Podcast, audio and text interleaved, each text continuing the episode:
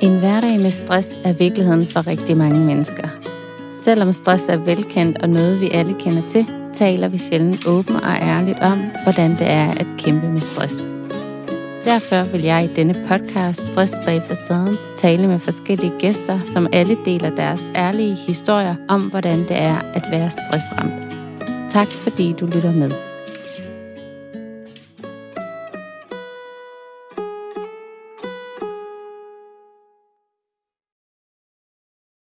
Til denne podcast Stress bag facaden. I dag der skal vi tale om et emne, som handler om at være social, eller rettere ikke måske at være så social, når man er ramt af stress. Og det skal vi, fordi at jeg faktisk oplever, at det her emne er enormt svært at navigere i øh, ved de klienter, jeg møder i min praksis. Og det er her, hvor at hvis man på en måde ikke helt har styr på, den sociale afgrænsning, øh, at det for mange faktisk koster øh, små tilbagefald hele tiden, og det er her, hvor at man kan stagnere rigtig meget i, at der ikke er nogen fremdrift øh, i sin stressbelastning. Så jeg tænker egentlig, at det er et ret godt emne at vende, og jeg vil give mit bud på, hvilke overvejelser man skal gøre sig, når man øh, vælger at være social, hvordan man øh, kan være social uden at øh, skære det alt for meget fra, og samtidig føle, at, at man er social. Og jeg vil også øh, prøve at komme lidt ind på, øh, hvad jeg selv gjorde, da jeg var øh, ramt af stress. Som udgangspunkt så øh, er det at være social for mange en rigtig dejlig ting, og øh, noget, som de plejer at nyde, og noget, hvor de sådan ofte har følelsen af, at, at her henter det energi, øh, når de er sammen med gode sociale relationer. Altså det kan være øh, rigtig gode venner, øh, det kan være gode familiemedlemmer, det kan være gode kollegaer osv. Øh, jeg tror, vi alle sammen kender den her oplevelse af, at, at vi har været sammen med nogen, vi holder rigtig meget af, og man er bare sådan fuldstændig tanket op af energi, og man smiler nærmest hele vejen hjem, og øh, det har bare været mega fedt. Når man så bliver ramt af stress, og man for eksempel bliver sygemeldt med stress, så har man jo øh, rigtig meget tid. Og så vil det på en måde være nærliggende at få brugt noget af al den her tid på at være sammen med sine gode sociale relationer. Der er bare den udfordring, at det at være social øh, for mange af os jo både giver os energi, men det koster faktisk også rigtig meget energi, og specielt når man er stressramt, så er det faktisk noget af det, som virkelig øh, kan dræne en helt vildt. Og det er det, fordi at lige så snart, at vi indgår i en relation, så skal vi give noget af vores, os selv. Vi skal holde øjenkontakt, vi skal stille relevante spørgsmål, vi skal øh, lytte, vi skal kunne komme med et svar og feedback, og vi skal jo hele tiden være i en interaktion med et andet menneske. Og det er enormt krævende, når man er ramt af stress, fordi man jo nærmest ikke engang kan øh, være i sig selv, øh, og, og hele ens system er sådan på overarbejde. Så det at skulle forholde sig til en anden øh, person eller flere andre personer, er faktisk enormt krævende. Det er ofte noget af det, som mine klienter øh, oplever også at være sindssygt krævende, men et sted, som de sjældent tillægger øh, noget værdi. Så når vi taler om det, bliver det lidt en øjenåbner ah, okay, det er derfor, at jeg var så træt, da jeg kom hjem fra det og det og det. De har på en måde ikke tillæg, tillagt det øh, den værdi, at det faktisk koster dem enormt meget lige nu, hvor de er stressramt. Øhm, så noget af det, som er rigtig godt øh, at have med sig, hvis man skal være social, når man er stressramt, det er, at det skal være tidsbegrænset. Det er næsten øh, det vigtigste øhm, som udgangspunkt er en god tommelfingerregel, når man er sådan øh, lige ramt af stress, og man er i sådan den første start af sin sygemelding, så er maks en time faktisk rigeligt. Så det kan være, at man er ude og drikke en kop kaffe med en, og det var kun en time. At man er til fødselsdag, man kommer en time, og så tager man hjem igen. Eller man er ude og spise hos nogle venner, og man er der en time, og så tager man hjem igen. Og en time lyder jo ikke af særlig meget, men jeg lover dig for, at det er alt, hvad dit system faktisk kan holde til, når du er stressramt. Så det med at sætte afgrænsninger på og tidsbegrænsning på er virkelig vigtigt. Og det kan være rigtig rart at gøre det i forvejen, inden man kommer, fordi jeg tror, vi alle sammen kender til at sidde i et selskab og egentlig mærke, at nu vil jeg faktisk rigtig gerne hjem, men hvordan får man det lige sagt, og stemningen er på en måde ikke til, at man kan afbryde, og at man kan øh, gå nu.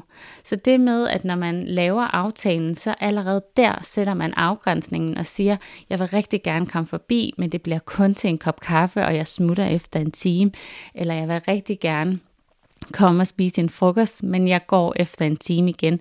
Fordi når den time så er gået, så er det helt legalt og helt okay at rejse sig og gå, fordi det er jo aftalt.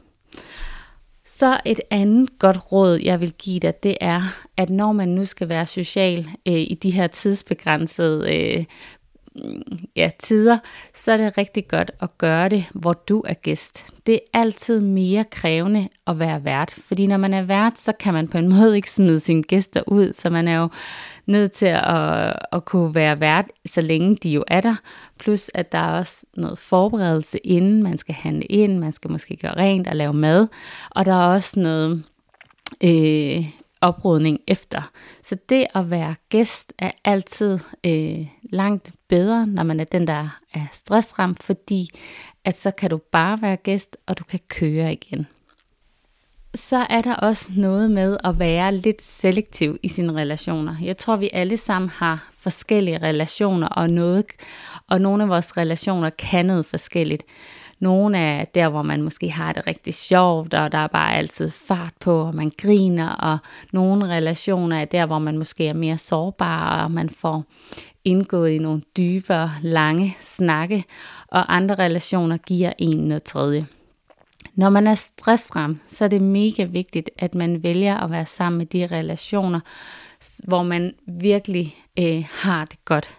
Der, hvor man mest muligt kan være sig selv, også når man ikke har det godt, der hvor man kan sige højt, at man måske har det skidt, eller det er svært at være mig lige nu, der hvor at man øhm, ikke skal øh, præstere eller vise, at man er noget. Så de relationer, som, som virkelig giver en noget godt, af dem, som man skal vælge til, og de relationer, som kræver noget mere af en, at det er lidt mere drænende, det kan være lidt mere svært at være i, eller det er svært at holde samtalen helt i gang, eller man skal give meget mere af sig selv. De relationer er på en måde sat lidt mere på pause øh, i den tid, hvor man er ramt af stress. Ja, så som udgangspunkt, øh, så er det at være social sindssygt krævende, når man har øh, stress, så derfor så skal det Øh, skæres ned, så det er tidsbegrænset omkring en time, og jo bedre man jo så får det i sin sygemelding, jo mere kan man jo trappe op, så det hedder en halv time, eller en halv time på, og så øh, to timer og så videre. Så mærk efter, hvornår det giver dig noget, og hvornår det ligesom suger al din energi. Ofte vil mange have det sådan, at når de har været sociale, og de kommer hjem igen, så har de brug for at lægge sig og sove, fordi deres hoved er fuldstændig brugt.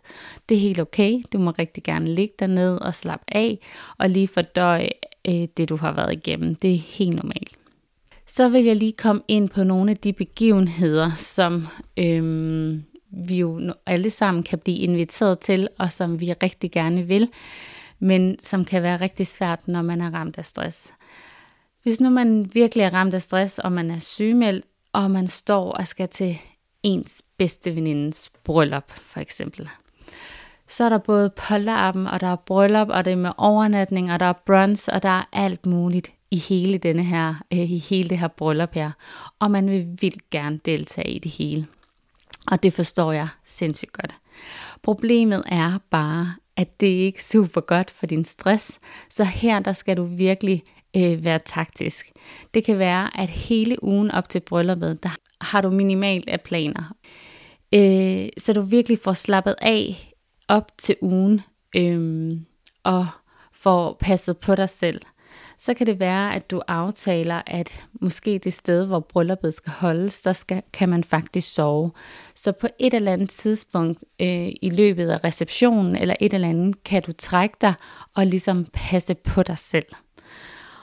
Øh, så man lige i, i små bidder kan få nogle små pauser, og det vil være rigtig, rigtig godt.